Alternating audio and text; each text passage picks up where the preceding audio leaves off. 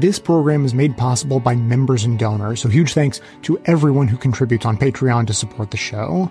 Now, welcome to this episode of the award winning Best of Left podcast, in which we shall learn about just a few aspects of modern life for Native peoples that we can see as stemming from the racism and colonialism that has been endemic in post contact America. This episode is the fourth in an ongoing series focusing on Native peoples in North America. If you want to go back and start from the beginning, previous episodes in the series start with number 1216 on Christopher Columbus, followed by number 1230 on Thanksgiving, and number 1252 on westward expansion. Clips today come from Moyers and Company, Code Switch, Making Contact, Let's Talk Native, Counterspin, and Ideas from the CBC.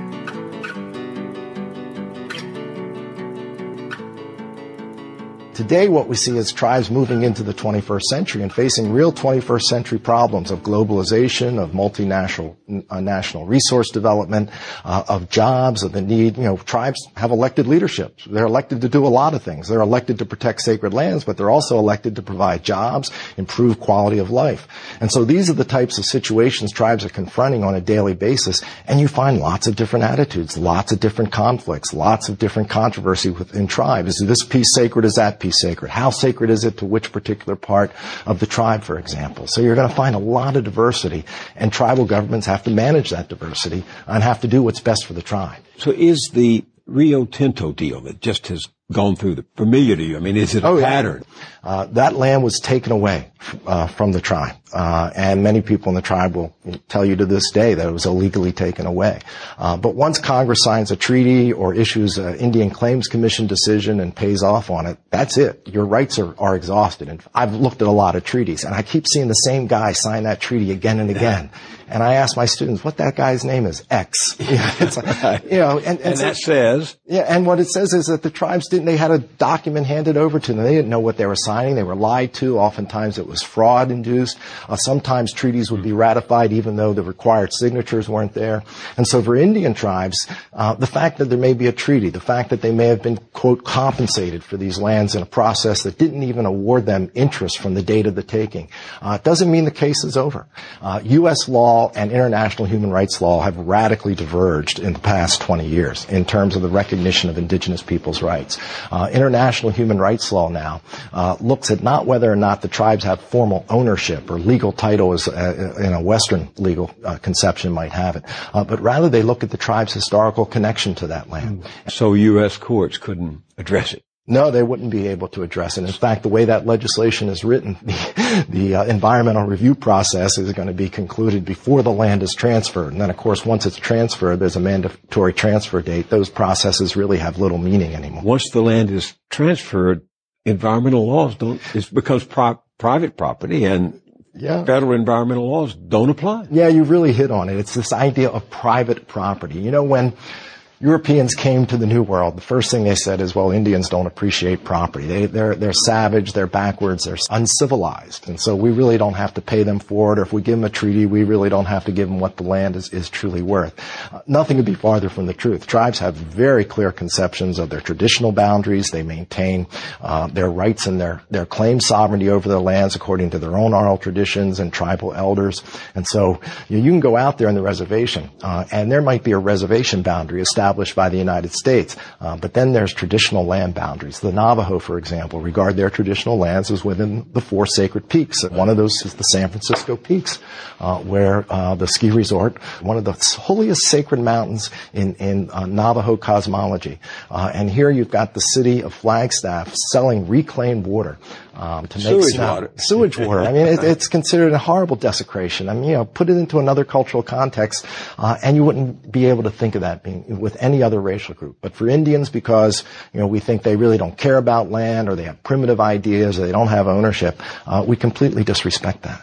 This has been your passion, almost your obsession, to to help us understand how American law came to embody this whole notion of savagery. Your book, Savage Anxieties, just opened my eyes to this long 250 year history that you talk about as institutionalizing savagery as a concept to discriminate against.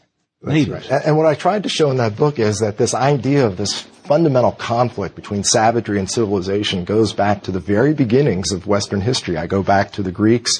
I go back to the Romans. You can read Homer. And of course, Homer has his great heroes involved in this myth, this wonderful mythic contest with savage tribal peoples, half human monsters on distant parts of the world. When you think about the Roman Empire, what was it made of? It was made of conquest of the tribes of Central Europe, the Germans, the Picts, uh, the Celts. Uh, you have tribal wars of Charlemagne in the Middle Ages uh, fought on behalf of Christianity. Western civilization has been at war with tribalism for 3,000 years. And that war was brought to the New World by Columbus, by the Spanish conquistadors, by the English colonists.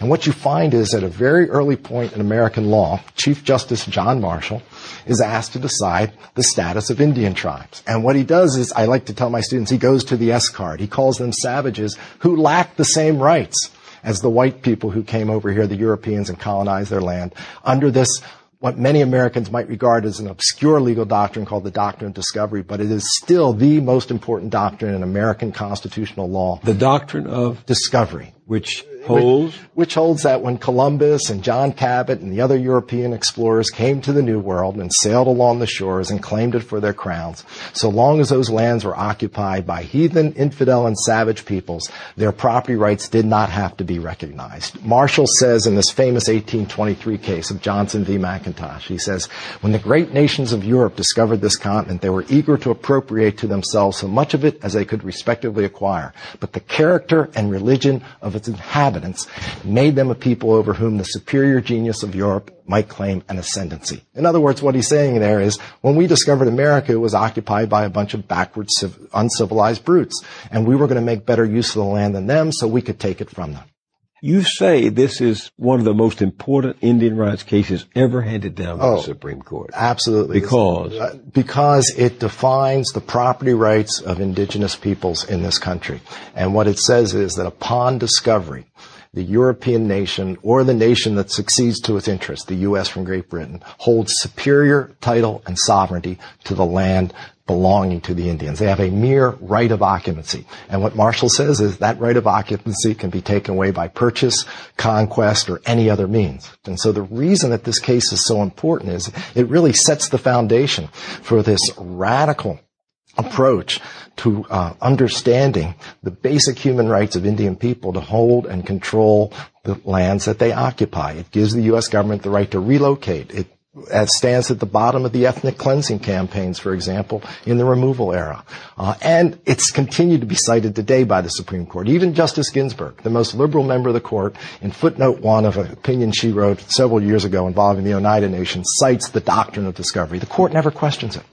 The doctrine of discovery, the fact that the white Europeans quote, discovered the new world, right. carries with it an inherent right to dominate the people who live there. Oh, absolutely. It's exactly why Congress can pass legislation as it did with the Rio Tinto landmine deal, because Congress took the land from the tribes, uh, ignores their sacred connections to it, their cultural connections, and does whatever it wants with it. It's why Congress can order tribes removed in the 1950s.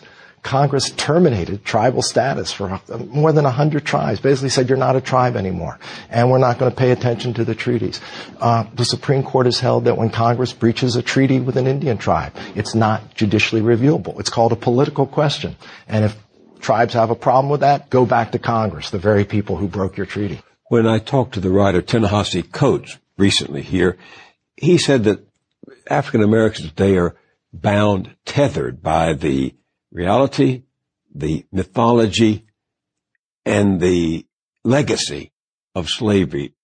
What is, uh, what are you saying is the equivalent of that phenomenon for Indians? It's the history of dispossession. You know, very much like African Americans, um, the history of America is taking away resources, uh, whether it's labor or whether it's land from one racial group to give them to the dominant racial group. So in that sense, um, there is um, a very similar experience, but the dispossession experience that, that you know African Americans were dispossessed of the land by being brought over here in slave ships, uh, whereas Indians were on the land and fought literally wars uh, against Europeans for control of that land.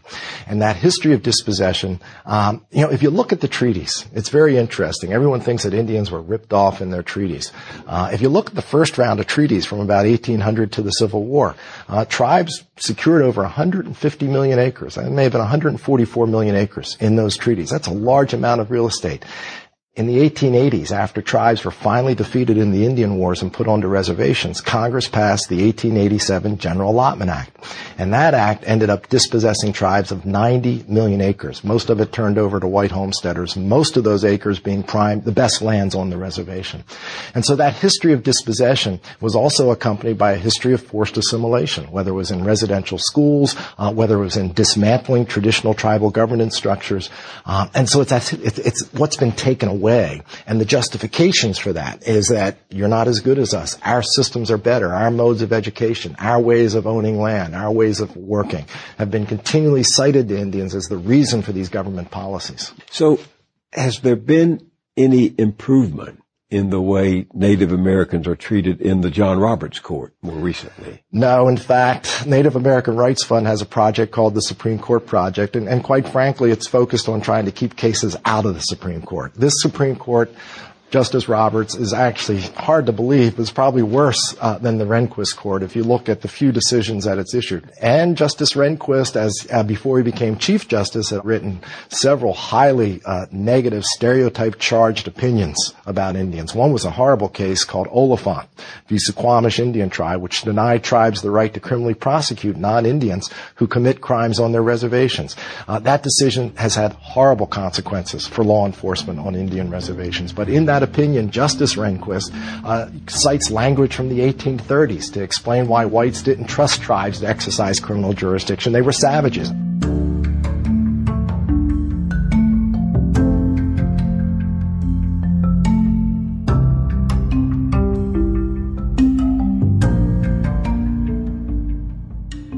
Siberian Yupik ways of subsistence hunting and old songs and stories have been passed down in her family for a long time. But from the moment Sam was born, Renee worried that other things in her family's history might hurt her child. When Renee's mother was a little girl, she was one of tens of thousands of Native kids taken by the federal government and sent to boarding school, hundreds of miles away. They told her how to dress, how to speak, how to hold herself. She said there was a lot of sexual abuse, um, a lot of physical abuse. You know, if you got up late or you didn't clean how you were supposed to clean. You were beaten. What was your mother's conception of her own identity? Um, I don't know. It's it was muddled. Muddled because on one hand her mother did really well academically. She's really smart. She was very curious, learned things quickly. But she was also taught to hate a lot of who she was. The language she grew up speaking, the way her family and Gambell dressed and what they ate, walrus, seal, whale, and fish. It was all enormously damaging. She would cry to be home, but then when she was home, she was miserable, like when she'd go back to the village. This is the root of what sociologists call intergenerational trauma. A family goes through something cataclysmic, in this case, a war on their culture. The family survives, but the effects of the trauma are passed down to the next generation. Renee's mother could be harsh to her daughter. She drank a lot, in many ways, it was a difficult childhood. My mother was very brutal. She didn't know how to give praise, didn't know how to say good job or your efforts going, you know, like a teacher would, right? And I think it came from being in boarding schools. So I don't think she ever really ever had love. Like she loved, but it it was it was shown like with taking care of you, right? Giving you good food and making sure you had clothes and they're clean and but it wasn't the verbal love. Mm-hmm. So for um, so for me, it was I don't have that in my. I knew I just didn't want Sam to have that. Renee and Jeremy vowed to give their son verbal love and protect him from that pain, and to give him what had been stolen from Renee's mother, a clear cultural identity. That's key. People who study intergenerational trauma have found that grounding young people in their culture is the best way to protect them.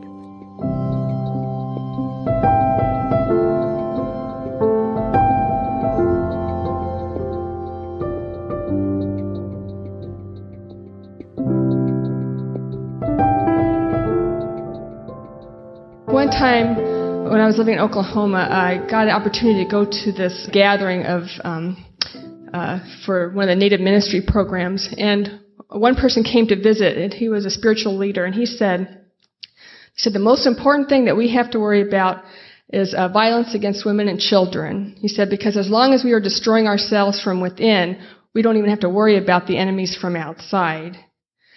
So that, that was pivotal to me. But then the next thing that happened was I went back home and I was telling a friend who was herself a sexual assault survivor, and I told her about what he said, and she said, do you mean other Indians have been raped too?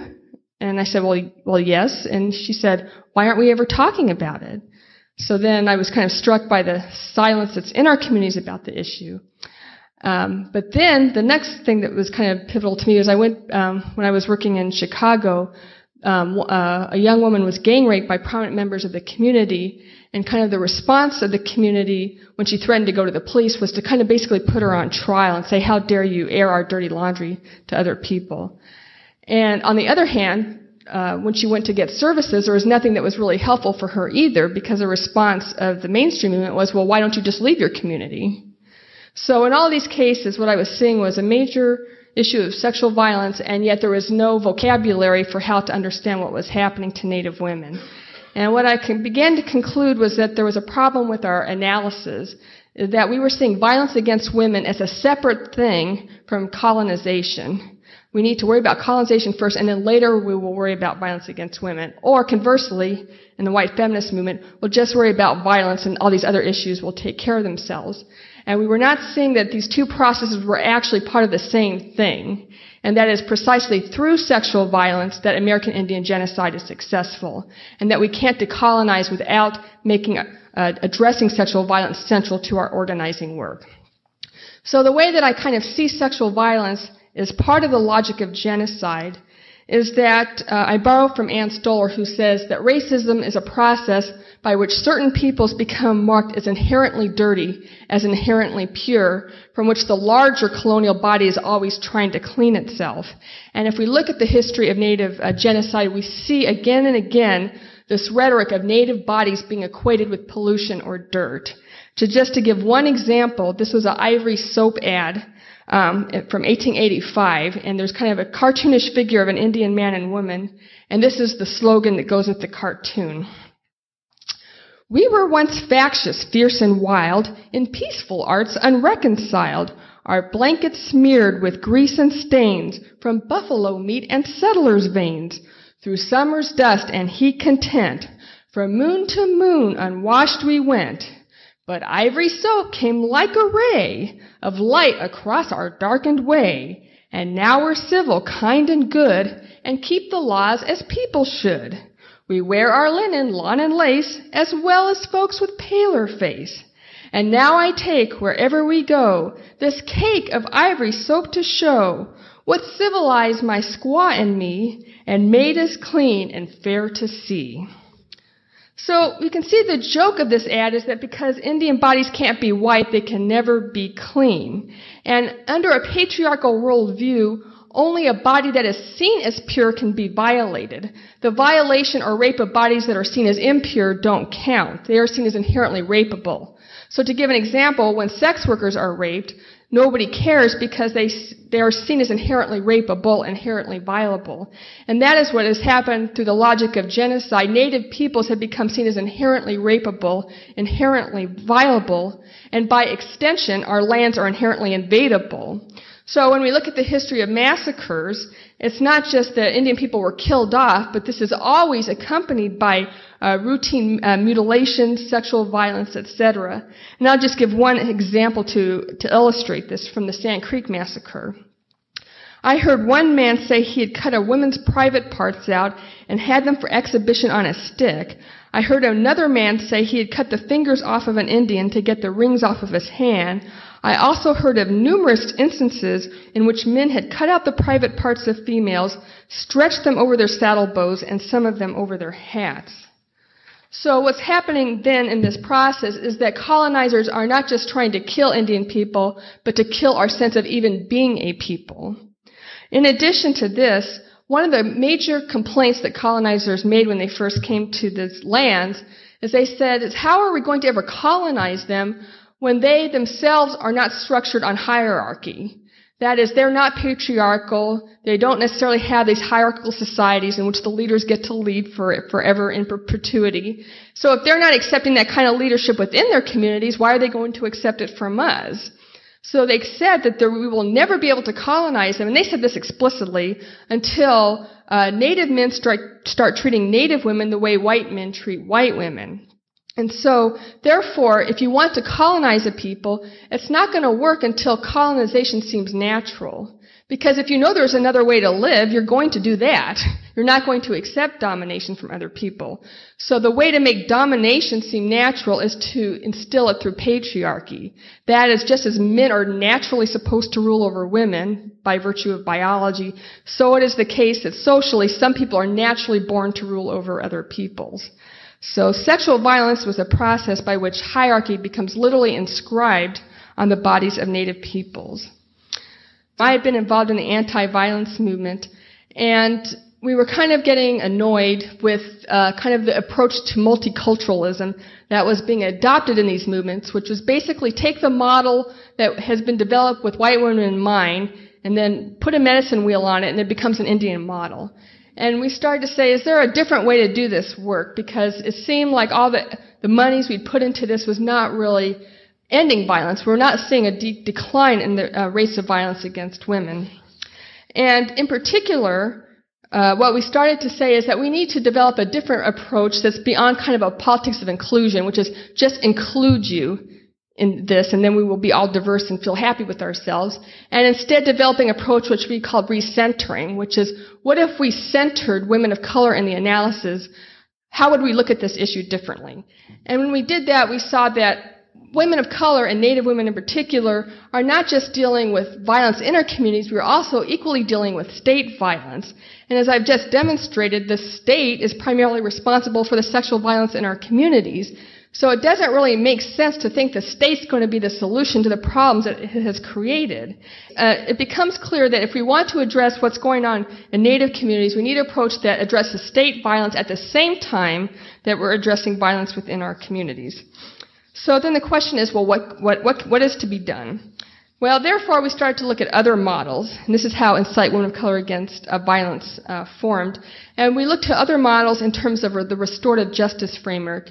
If you're not familiar with that, that's a movement that's part of the anti-prison movement that says, well, crime is not just between a victim and a perpetrator. Crime is about a breakdown in the whole community, so you need a community-based response. And if somebody is not following the norms of society, does it make sense to take them even more out of society, put them in prison where they're going to be even less likely to, to fit into that community when they come back? Or does it make sense to have the community develop a response that, that makes that person behave in an appropriate way? So this looks all very well and good, but the problem is, is that these models all seem to break down when it comes to domestic and sexual violence. And the reason is, is that they're all based on the notion that we have a community that's intact, that's not sexist, homophobic, or otherwise problematic, and that they will actually side with the person who's been victimized by violence. But as we all know, when it comes to issues of sexual and domestic violence, communities often don't side with the woman or the person who's been victimized by violence. They often uh, side with the perpetrator, so they're not going to hold them accountable. One thing we started to do is try to develop strategies that directly address interpersonal and state violence at the same time. And there's been many of these, but I'll just briefly mention one, which is a boarding school healing project. If you're, if you're not familiar with the history of boarding schools, this was the policy of the U.S. government, which was to uh, save the man by killing the Indian. So basically, the idea was to abduct Native children from an early age, take them from their homes, uh, force them to be Christians, force them to speak English, and there was just rampant sexual, physical, and emotional violence And this is really where we see the large scale introduction of violence in our communities where uh, Native children were not parented, so then they couldn't pass that on to their own children. And in fact, I've been in many workshops where we're supposed to trace kind of where does dysfunctionality start in your family, and almost invariably it's a boarding school. In any case, and you might uh, been heard in Canada where there's been all these lawsuits against residential schools, which was similar to the boarding schools here, and all the rampant sexual violence. There turned out to be pedophile rings involving uh, priests and uh, cl- uh, police officers and priests and clergy members. Uh, there was unmarked graves in some schools where um, Children had been buried because they had been born to, uh, girls had been raped by the priests. And some people are calculating as many as 50,000 children were killed in this, uh, during this period. But there hasn't been the sim- same similar outcry in the U.S. and many of the documentation programs tend to present a more sanitized view of boarding schools. So we started a documentation program to document these abuses. And, but the idea about this was to not so much pursue individual lawsuits, but to build up a movement for collective remedy against Native peoples, uh, who, um, to address the continuing effects of human rights violations perpetrated by state policy. So this then enabled us to make kind of two interventions. One, we're able to say, well, why do we think again the state's going to be the solution to ending sexual violence in our communities when the state is responsible for bringing it into our communities? And at the same time, it, was, it, enabled us to talk a little more freely about issues of sexual violence within our communities because we could show, look, this isn't about we're so dysfunctional and that's why we have sexual violence. This is the colonial legacy. This is the effect of state policy of which we should hold the state accountable. And as we pursue our struggle for sovereignty, then let's make sexual violence part of that struggle because that's how colonization has been successful.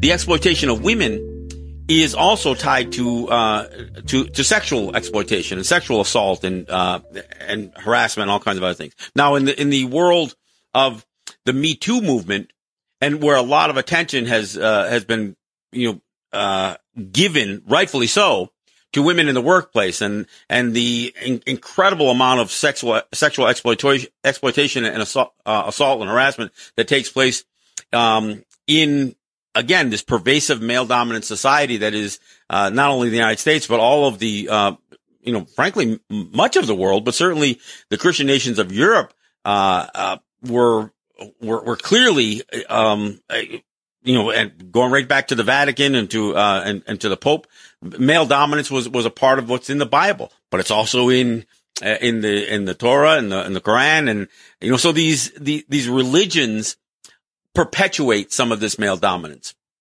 But what we have here in, uh, you know, in, in the United States or in, you know, in Canada and, and so many of these, um, European nations, but certainly the, the colonies of those European nations is the remnants of that male dominance where, where women are certainly persecuted at a, at a high rate. And, you know, and it's really funny because, you know, listen to you, uh, uh, to the news and you'll hear, the United States calling out places like Hungary or, or Saudi Arabia or, you know, or, or uh, Iran or, or wherever. And while women may be in a much more vulnerable situation in some of those places, it's, it's, it's incredible that the United States seems to ignore their own history and, and the role that they've had in oppressing their own women, which is even a different issue than oppressing women of color.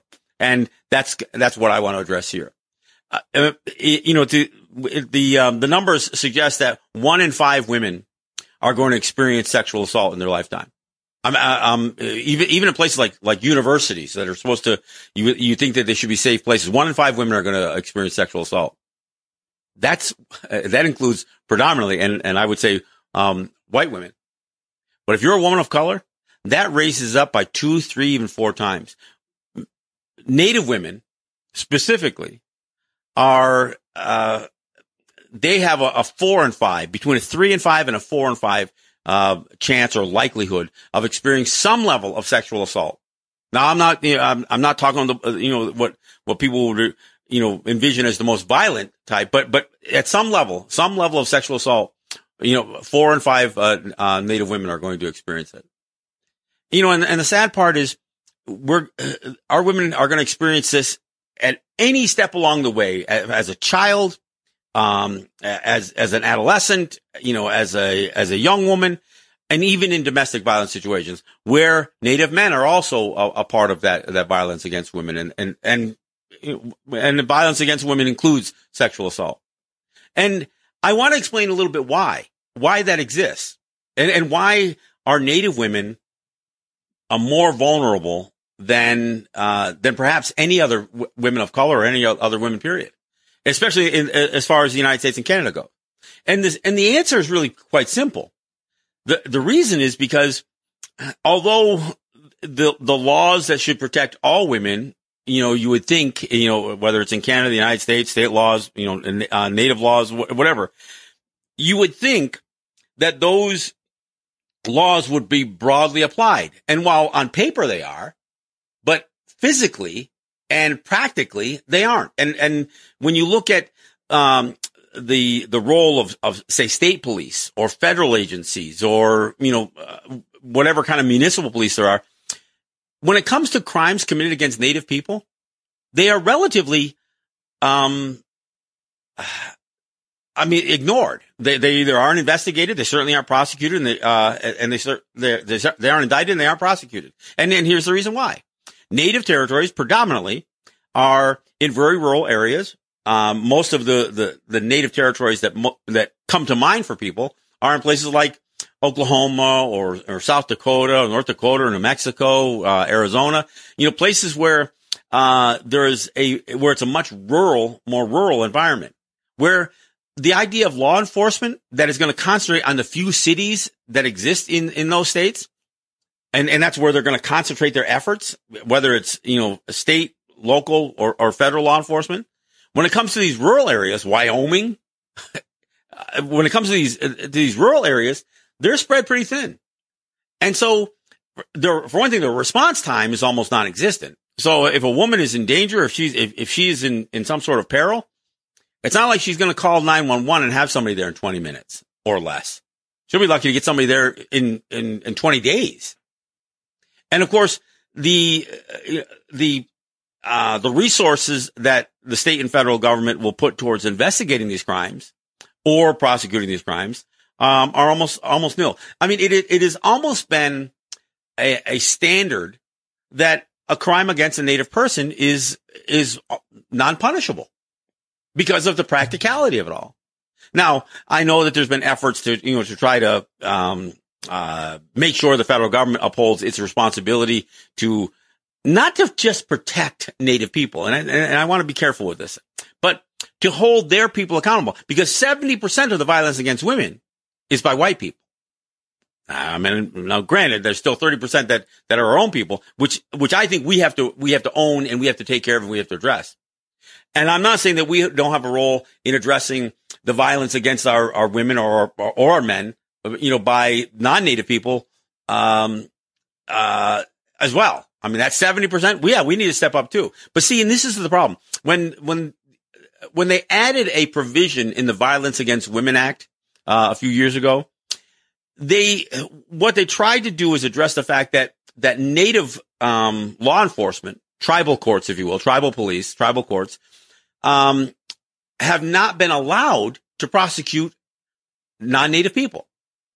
I mean, they, they finally started letting a tribal court that, that could prosecute a native person from another territory, which is still, I mean, the, it's, it's still bizarre, but the, the state and federal governments have never allowed white people, non-native people to be prosecuted by tribal courts.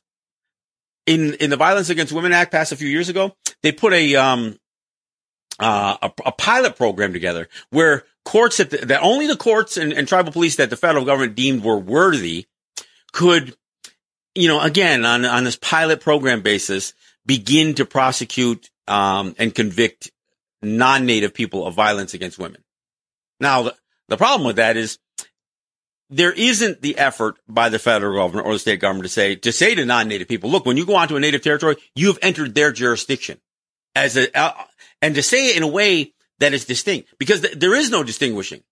You know, that, and that's been part of the problem. You know, some of this comes right down to the, the same issues about whether where native sovereignty does it exist? Do we have control over our own territories and our own people? Do we control the behavior of other people when they come onto our territory? As far as the federal government is concerned, no.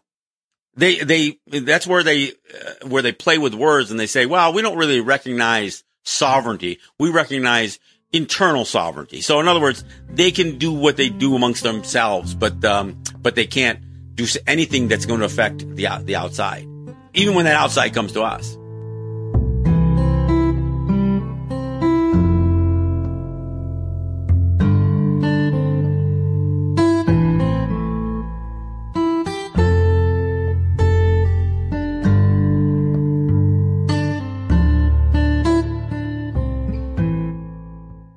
Reached the activism portion of today's show. Now that you're informed and angry, here's what you can do about it. Today's activism, tell Congress to take legislative action on the missing and murdered Indigenous women and girls crisis. Three critical bills currently making their way through Congress would help curb and correct the immoral and dismally insufficient response to the crisis impacting Indigenous communities across the country. First, the Savanna's Act was first introduced in 2017 by former Senator Heidi Heitkamp. Named for a 22 year old North Dakota woman of the Spirit Lake Nation who was abducted and brutally murdered, the bill aims to quote, increase coordination among all levels of law enforcement, improve data collection and information sharing, and empower tribal governments with the resources they need in cases involving missing and murdered indigenous women and girls wherever they occur, unquote. Although the Savanna's Act actually passed the Senate unanimously in 2018, now retired Republican Representative Goodlatte killed it in the House by eliminating the teeth meant to ensure law enforcement agencies followed the guidelines. He also ran out the clock and the bill expired.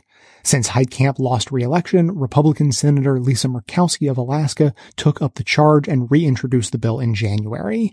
Thankfully, Murkowski kept the stipulations Goodlatte tried to take out. The bill is now on its way to the Senate Committee on Indian Affairs with 16 co-sponsors, 10 Democrats and 6 Republicans.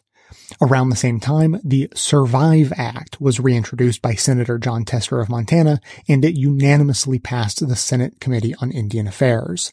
The Survive Act would expand critical victim services by allocating 5% of the Crime Victims Fund, or $150 million, to Indian tribes to help survivors of sexual and domestic violence.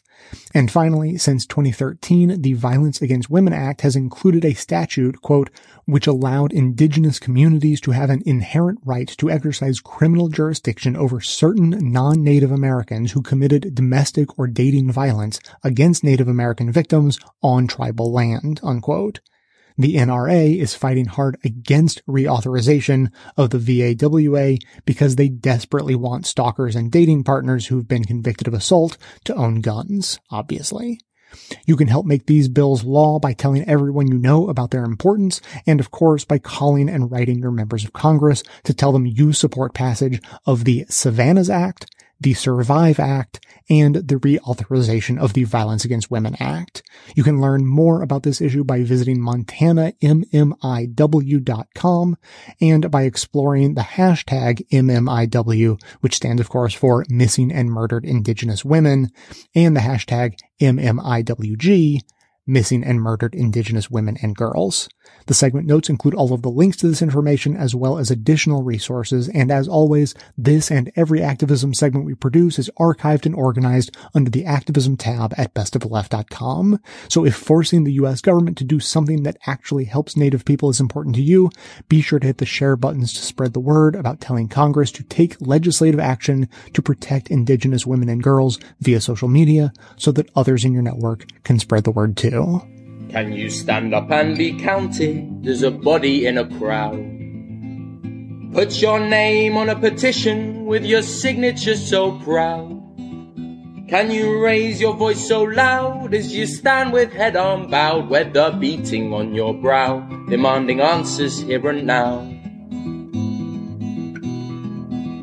Cause that's how we make a difference in this fickle world of change. On January 18th, thousands of people took part in the Indigenous Peoples March in Washington, D.C., with solidarity marches in other places around the U.S. and Canada.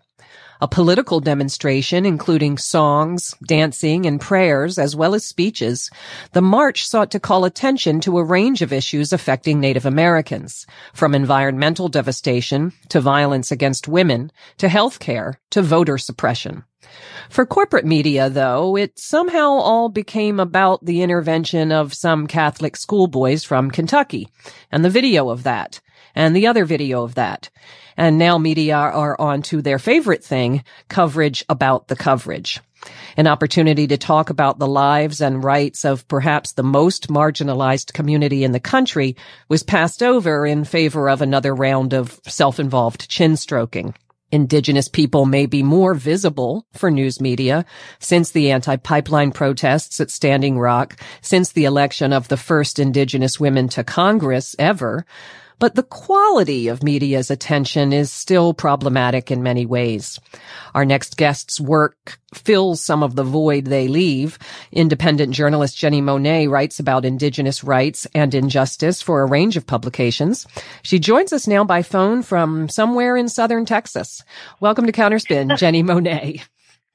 Thank you, Janine. That was a wonderful introduction into exactly what has been uh, weighing on my mind over the past few days. So thank you for drawing some attention to this issue. Well, let's get into it. I want to talk about some of the stories that you've been reporting, but I guess I wanted to start with your sense of the place of Indigenous stories in the media landscape. You work with legacy media and are happy, I assume, to have work in those influential spaces, but navigating those spaces as someone who is committed to getting out not just Indigenous stories, but an Indigenous voice is not necessarily mm-hmm. straightforward. There, there's more work than just the work of reporting itself. Oftentimes, Janine, it is the hardest part of my job, the negotiation of working with decision makers in elite newsrooms and brokering for the indigenous narrative. It's a delicate balance. These are my clients we're talking about and I need their support. I need their advocacy of my work so that the legitimacy of the indigenous narrative is uh, elevated in these elite spaces. And that really speaks to so much of what we're talking about here. What's happening right now with this story around Nathan Phillips and the Covington Catholic affair you know, it's the bad journalism itself that is stripping away at this very legitimacy. Um, because for too long, the indigenous narrative has been steeped in otherwise what has been seen as advocacy or even unreasonable ideas. But what we saw at Standing Rock is that once people actually stop and pay attention and listen and engage these indigenous ideologies, it's not that hard to, to understand. Well, and as with other underrepresented groups, it's not just a matter of media not doing stories about Indigenous people, but of not seeing Indigenous people in stories where they belong. You know, I'm, I'm thinking about police brutality, for example. Native Americans face shocking rates of police violence, or as you've just reported, the government shutdown, which is having mm-hmm. particular mm-hmm. impacts in Indian country, right? That's correct. I mean, there's an actual lawsuit that just has been waged by a group of tribes against the federal government, and I'm just not seeing that headline produced anywhere. There was a deliberate pivot for me to leave commercial newsrooms and go independent because advocating for the stories on the inside was was seemingly futile. I only had one or two editors that I could pitch to that would routinely shoot down these stories. And in large part, I felt like that was a routine undermining of my indigenous knowledge itself. And so on the outside, where people most often view freelancing as one of the more challenging obstacles in journalism, for me, that is certainly true, but now I can knock on several doors uh, to try to sell these story ideas, but it, it's exhausting. And there's got to be a better way. The better way is that an elite publication, it is long overdue for them to establish a tribal affairs beat on a national level. And that just doesn't exist today. Well, and when we talk about inclusion in media, sometimes there's this sense oh, you're black, so you want more black stories, you know, but it's really about journalism. When you leave people out of the story, mm-hmm. you get the story wrong. That's right. So, for instance, writing about voter ID laws in North Dakota and not connecting that as you did to the pipeline fight. That's an example of a of a missed story that really. Um, well, can you tell us a little bit about that? Because I don't think that was anything people heard very much about. Absolutely. So that story was one of the three that sit in a in a growing collection, which I call the indigenous versions of my colonized pieces. So when I publish in mainstream or established media, the process is, is somewhat painful for me because there's this negotiating of having to keep certain indigenous concepts or even historical timelines in there. And oftentimes I'm less successful in taking those stands. And so the indigenous versions of my pieces, which I post on my Medium page, are kind of the core concepts that I may have tried to fight for but lost in the battle of the cutting room floor. A story out of North Dakota and the voter ID law was central to that. The DAPL battle was a huge part in that narrative. And if you recall, what was happening also in January 2017 was President Trump coming into office and almost instantly advancing that pipeline after Obama had stalled it. And also in that legislative session, we also saw a wave of anti-protest laws being considered in the North Dakota state legislature at the time because of the no DAPL battle. So all of it is connected and we were looking at strains of retaliation, you know, because of this this protest that rattled the state. And this was a reverberation of that. And um, that got really buried in the actual piece. Well, Standing Rock and the No DAPL fight showed up some of the corporate media's kind of tired tropes. I remember a New York Times article that counterposed the company building the pipeline, calling it a major step towards the U.S. is weaning itself off of foreign oil, which no, you mm-hmm. know. But then on the other hand, they had tribes who, quote, viewed the project as a wounding intrusion onto lands where generations of their ancestors hunted bison, gathered water, and were born and buried long before treaties and fences stamped a different order onto the plains. Close quote. Besides reducing communities' concerns to feelings in this case, I, to me, that gets a bit of a whiff of the idea that Native Americans live in or want to live in the past, you know, um, or go to a time before treaties. Okay. But that's leaving out, wouldn't they maybe actually like treaties to be honored? It's a real dusty, tired way of looking at indigenous people through a lens of the past.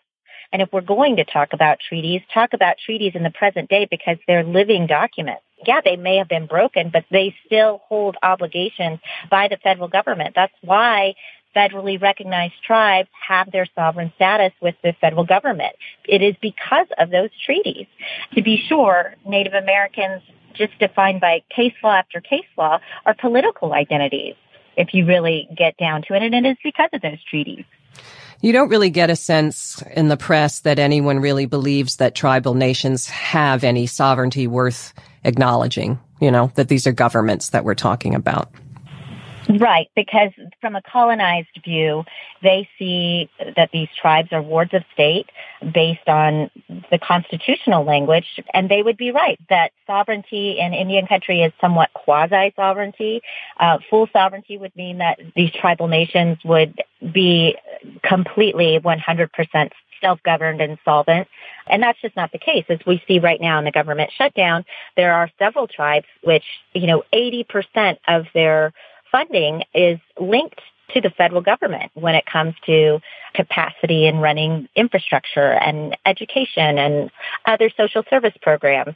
But, you know, it is because of that constitutional agreement and how these treaties were framed that allowed for this kind of internal colonization to take place. And that's, that's a mutually binding agreement. And that's the setup. That doesn't mean that these tribal nations are any less sovereign because of their relationship with the government. It's, it is unique and it's something that gets misconstrued and simplified because it's not written about enough.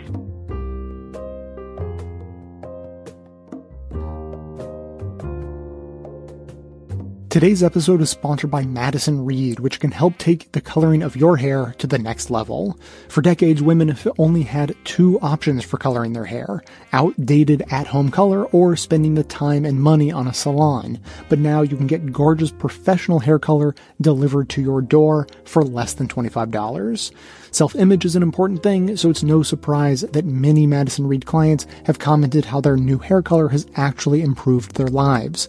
Madison Reed delivers gray covering, game changing color that you can do at home and look as if you just came from the salon.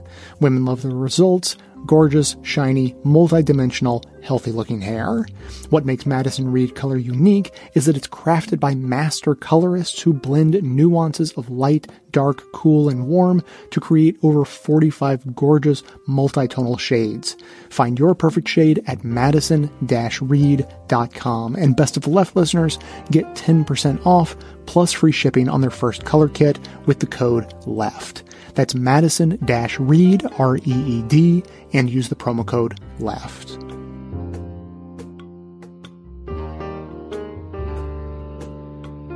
I should start off by just talking about the title. Uh, Dee Brown's uh, Bury My Heart at Wounded Knee, many of us uh, will know, was published in 1970. And, uh, you know, it's widely celebrated. It's, it's foundational to the literature on indigenous studies and people's awareness of indigenous history. But, uh, you see that book as a double-edged sword. Yeah, definitely. I mean, I've got a weird relationship with the book. It was published the same year I was born. And so I grew up at, at the same pace as this. The book grew up, I suppose. And, uh, I never read it as a kid. You know, when I, we would go about visiting when I was a kid around Leech Lake Reservation, where I'm from in Minnesota, and around at Red Lake and White Earth, you'd always see the same few books in everyone's house. You know, you'd see God is Red, or Custer Died for Your Sins, both by Vine Deloria Jr. You'd see uh, the J.C. Penney catalog, because that's where all the fancy natives shopped, and uh, the Bible, and Bury My Heart at Wounded Knee. You'd see basically those four books wherever you went, and I never read it though uh, until I went to college.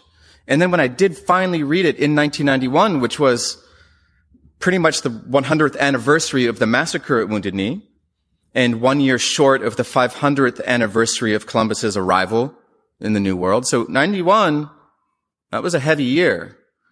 And I read it and I felt conflicting feelings. You know, I felt on one hand, I felt good that this man would dedicate his life to writing this book that, that explored and brought to, to people's um, attention our history and our experiences. And, and that made me feel really good. And on the other hand, in the, on the very first page of that book, despite all of his, his good intentions, Dee Brown says something like, this book starts in 1860 and it, and it, concludes in 1890 at the massacre at Wounded Knee, where the culture and civilization of the American Indian was destroyed. Full stop. And then he goes on on the next page. This is all on the first two pages of the book to say, so if you happen to travel to a contemporary Indian reservation and notice the poverty and the hopelessness and the squalor, perhaps by reading this book, you will understand why. And I remember thinking to myself, on one hand, I feel so good. On the other hand, I feel like he's, I feel silenced. I feel raised up and cut down in the, in the same breath.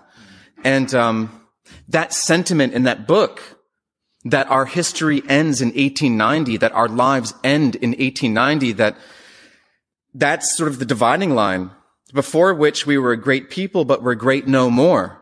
That if we're even alive, it's not really as, we're not fully alive. That after 1890, we don't fully exist. We only exist in a state of perpetual suffering. And that idea is, is deeply entrenched and reflected in movies and books and, and, and in life. What about in our own people? Do you think that we've yeah. internalized that somewhat? For sure. I internalized that. I mean, when I was growing up at Leech Lake, I don't know how you felt, but, uh, you know, I was a pretty disaffected teenager who knew everything and no one else knew anything. And, uh, I thought where I was from was a no place that where nothing happened and where good ideas went to die. And I could not wait to leave Leech Lake and get out into what I thought of as the real world. And as soon as I left, as soon as I went to university in New Jersey and I was separated by 1500 miles and some months, I just missed it. And that was the feeling that I brought to reading Bury My Heart at Wounded Knee. I thought, I'm missing home. I miss my tribe. I miss my family. I miss my cousins. I miss our ceremonies and I miss just all the stuff about us. And I don't miss it because it sucks. And I don't miss it because of the squalor and the hopelessness and the poverty. I miss something good. And I didn't even know how to think about what that was. And I've, I think I've spent my life trying to figure that out. I remember being a lonely Indian kid on the margins of Leech Lake Reservation, certain that there was no one else out there like me, stuck in a kind of radical subjectivity.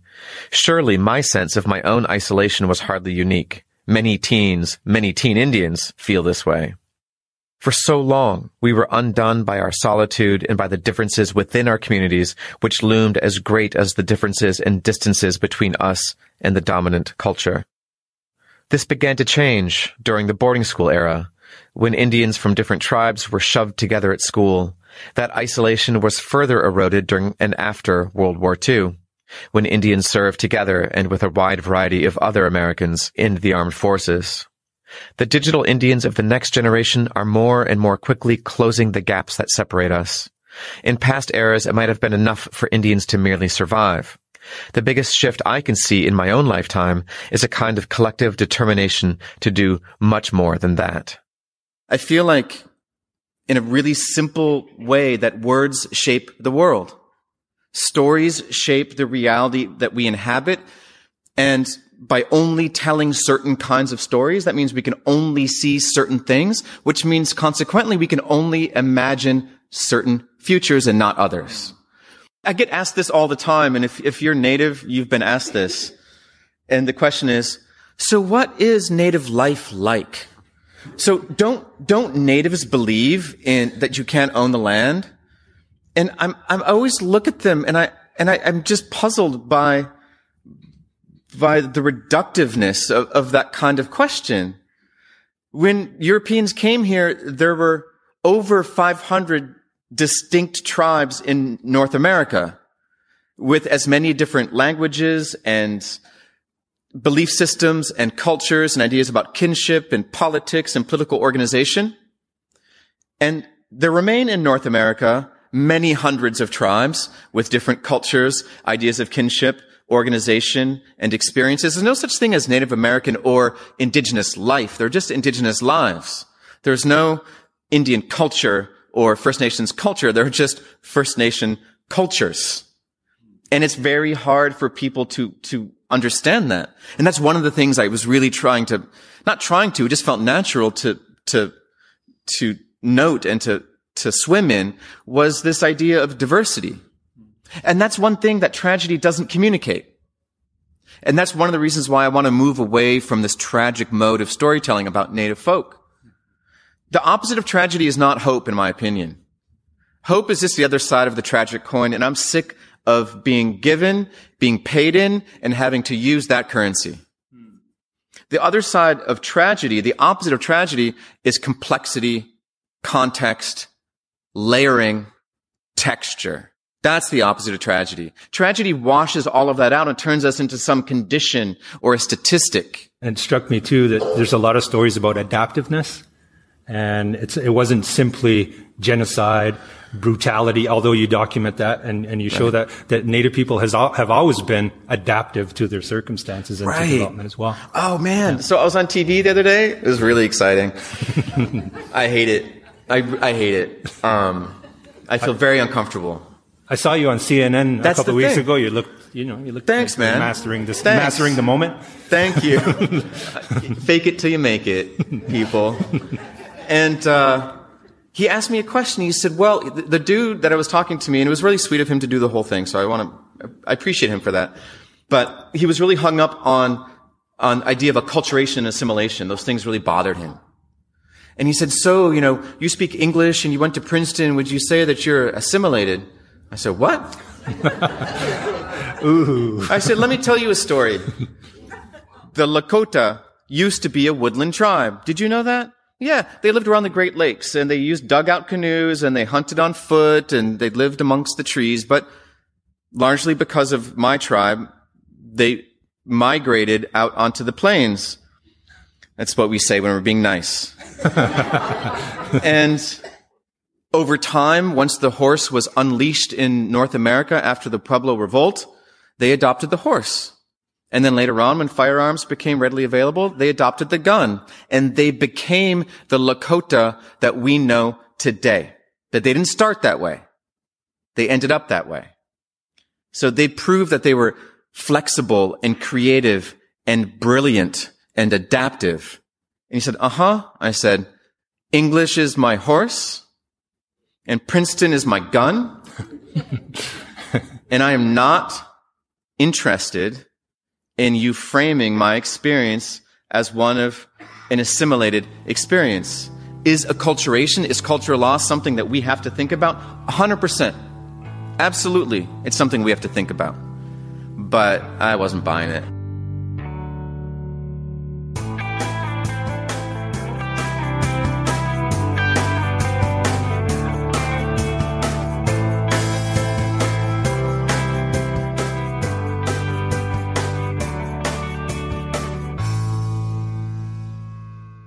We've just heard clips today, starting with Moyers and Company discussing the legacy of, quote, savage anxieties, unquote. Code Switch explored the consequences of intergenerational trauma. Making Contact featured a talk from Andrea Smith connecting sexual violence to Native American genocide. Let's Talk Native explained some of the legal structures that create nearly consequence-free zones for non-native people on native lands. Counterspin discussed indigenous journalism and what the media gets wrong when native people are left out of the coverage. And finally, we just heard ideas from the CBC featuring David Treuer, author of The Heartbeat of Wounded Knee, who's looking to upend the old narrative of tragedy and the death of native cultures to replace it with a story of a thriving constellation of cultures built on resilience and adaptation. Members will be getting a bonus episode with additional clips covering the murdered and missing indigenous Indigenous Women campaign, a fresh look at the legacy of Standing Rock, and more. To hear that and all of our bonus content, sign up as a full member on Patreon at the $6 level. Though if that's too steep for you, consider getting the show ad free for only two bucks a month. And remember that our weekly poll to help choose the topics we cover each week is free to everyone. You can simply follow the show on Patreon, no financials involved, and take part in the poll each weekend. Visit patreon.com slash best of left for all the details. Of course, you can find that link in the show notes on the device you're using to listen. And now, we'll hear from you.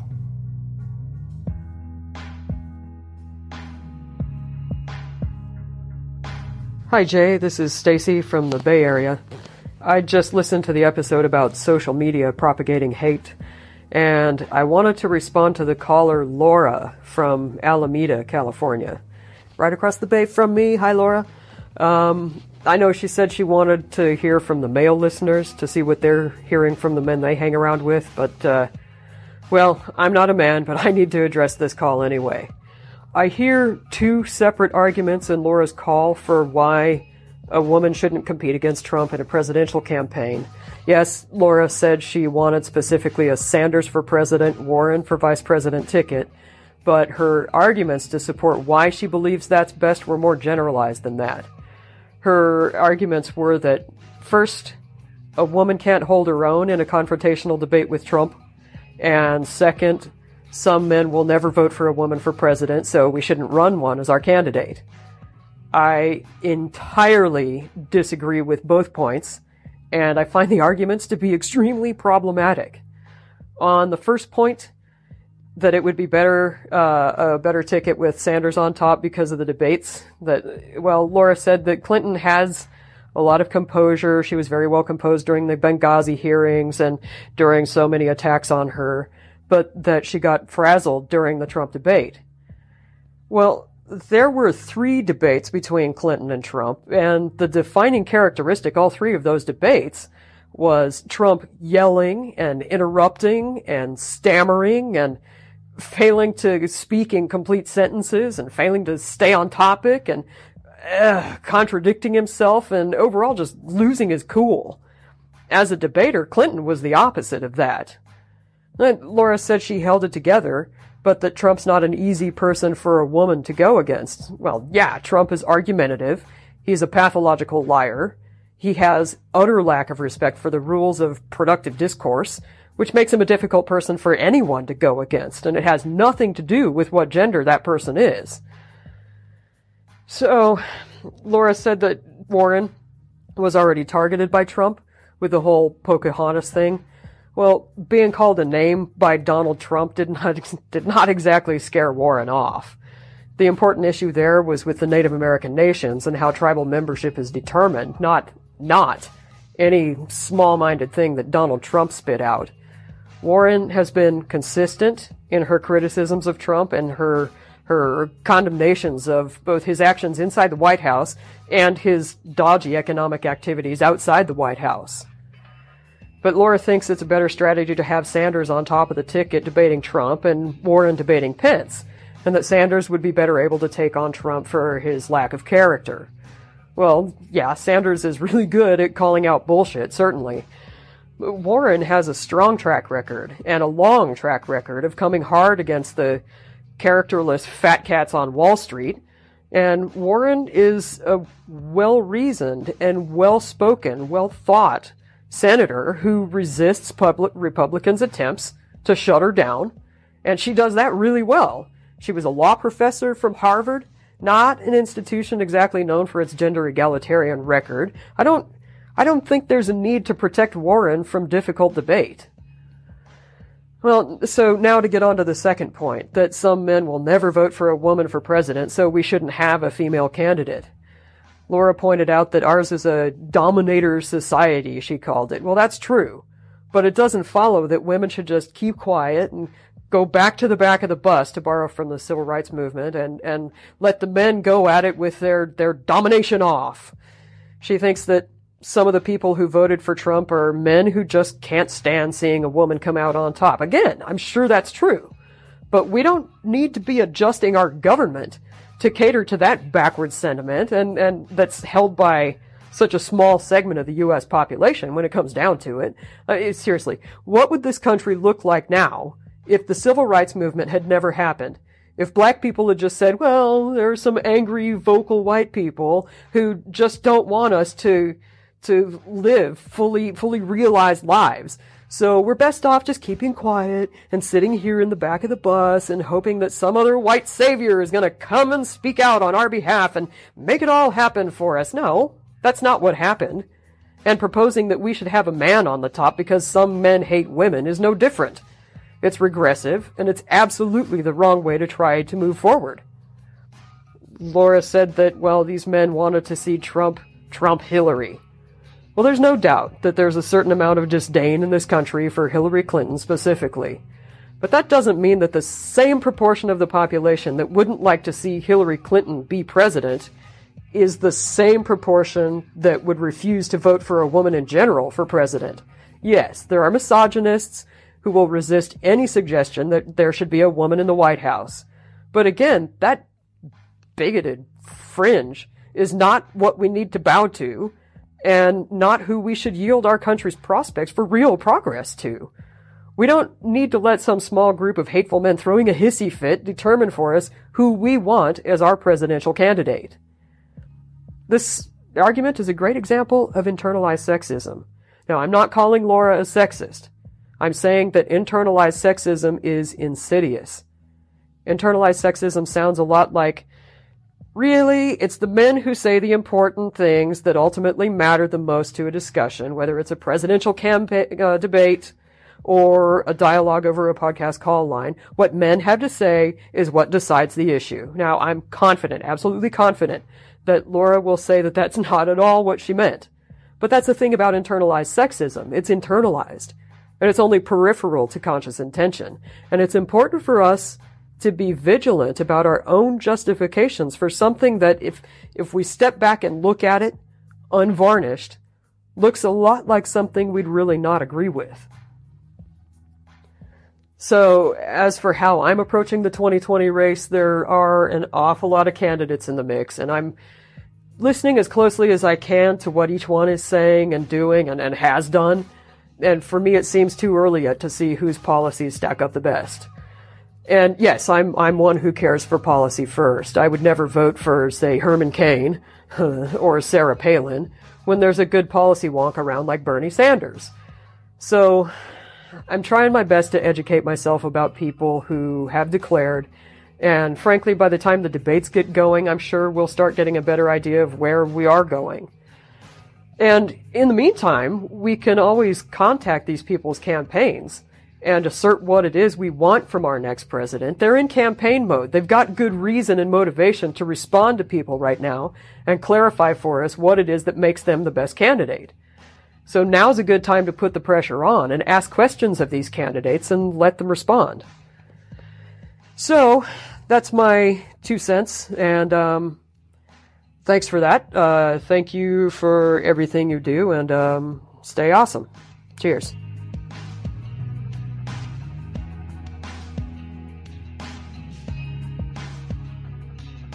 Thanks for listening, everyone. Thanks to our production assistant, Joel McKean, and the volunteers who help gather clips to make this show possible. Thanks to Amanda Hoffman for all of her work on our social media outlets and activism segments. And thanks to all those who called into the voicemail line. If you'd like to leave a comment or question of your own to be played on the show, you can simply record a message at 202-999-3991. Now, to finish today, I want to, uh, to raise up some voices of some Native people talking about current events. Uh, it just so happens that there's a, a terrible event that happened uh, during the production of this show. The news broke about the, the fire breaking out at the Notre Dame Cathedral in Paris, France. It's very sad. Pretty much everyone in the world has heard about it. Uh, I mean, pretty much everyone in the world had, had at least heard of Notre Dame. And now grief is pouring out from all corners of the world, standing in solidarity with uh, Parisians for their beloved landmark. And so, uh, you know, I, I caught wind and, and decided to dig a little deeper that some native people have some thoughts on this. And you're probably not going to hear this sort of perspective in uh, most uh, other coverage. I found it pretty simple. I just went on Twitter and did a quick search for hashtag indigenous, hashtag Notre Dame, and here's just a sampling of what I found. Uh, first one, I am moved to appreciate as Notre Dame burns and many express profound loss that this profound loss is the everyday lived experience of indigenous, enslaved, and colonized peoples the world over grieving lost slash violated lands, sacred places, language, practices, and culture. Next one. It was excruciating to watch Notre Dame burn. My heart goes out to those who are affected by that loss. Please remember your pain as you lost this gem when indigenous people object to land grabs, contamination, and so on. When our sacred spaces are damaged, the pain is the same. Third one. Y'all sad about Notre Dame like you aren't building pipelines through indigenous equivalents. The whole world mourns for your buildings as we mourn our ancestral lands in silence, and that is your privilege. Fourth one, the grief caused by the blaze in a 650 year old sacred building should give some idea of the grief around the threatened destruction of the 800 year old sacred trees in Djab Wurrung country. That's an aboriginal area in uh, Australia.